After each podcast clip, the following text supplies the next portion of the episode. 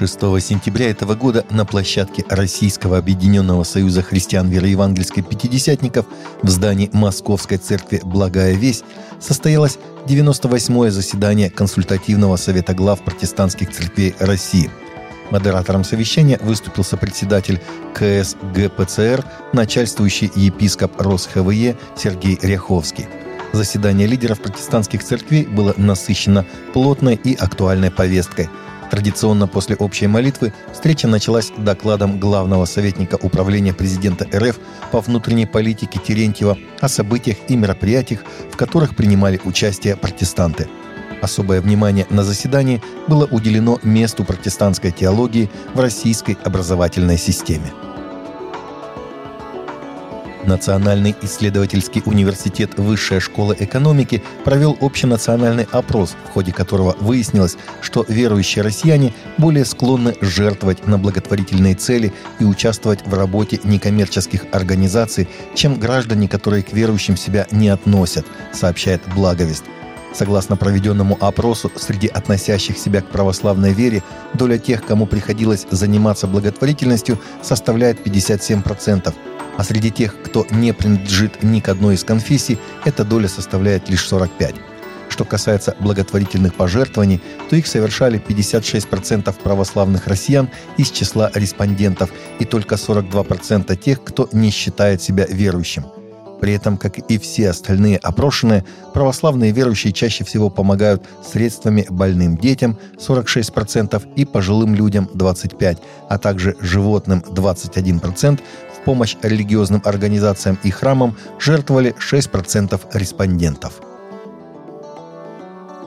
Власти Санта-Клариты, штат Калифорния, проводят расследование после того, как католическая школа Богоматери Вечной Помощи в этом районе подверглась вандализму в минувшие выходные.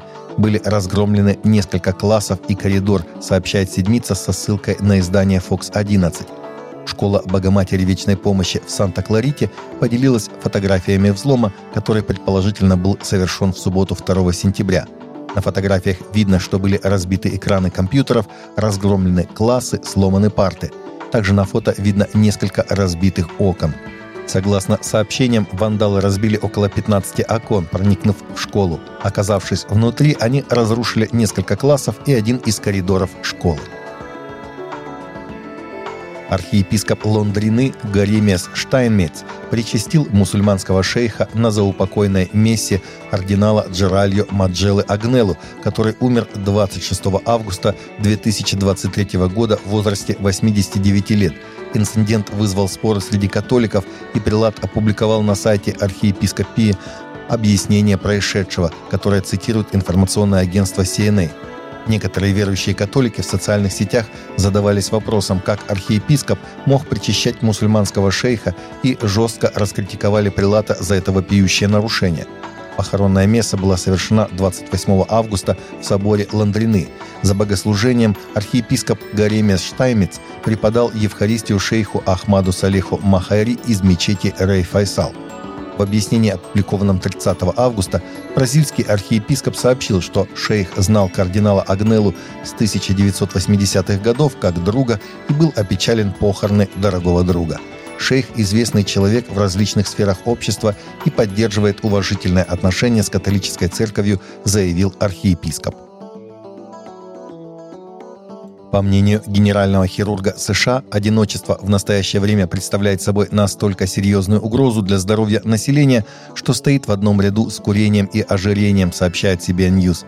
Для очень многих американцев одиночество может стать болезненным секретом, заявил генеральный хирург США Вивек Мурки, доктор медицинских наук, рассказав, что он испытал это на собственном опыте – это проблема, с которой многие люди борются в тени, потому что им стыдно. Так было и со мной, сказал он в интервью ABC News.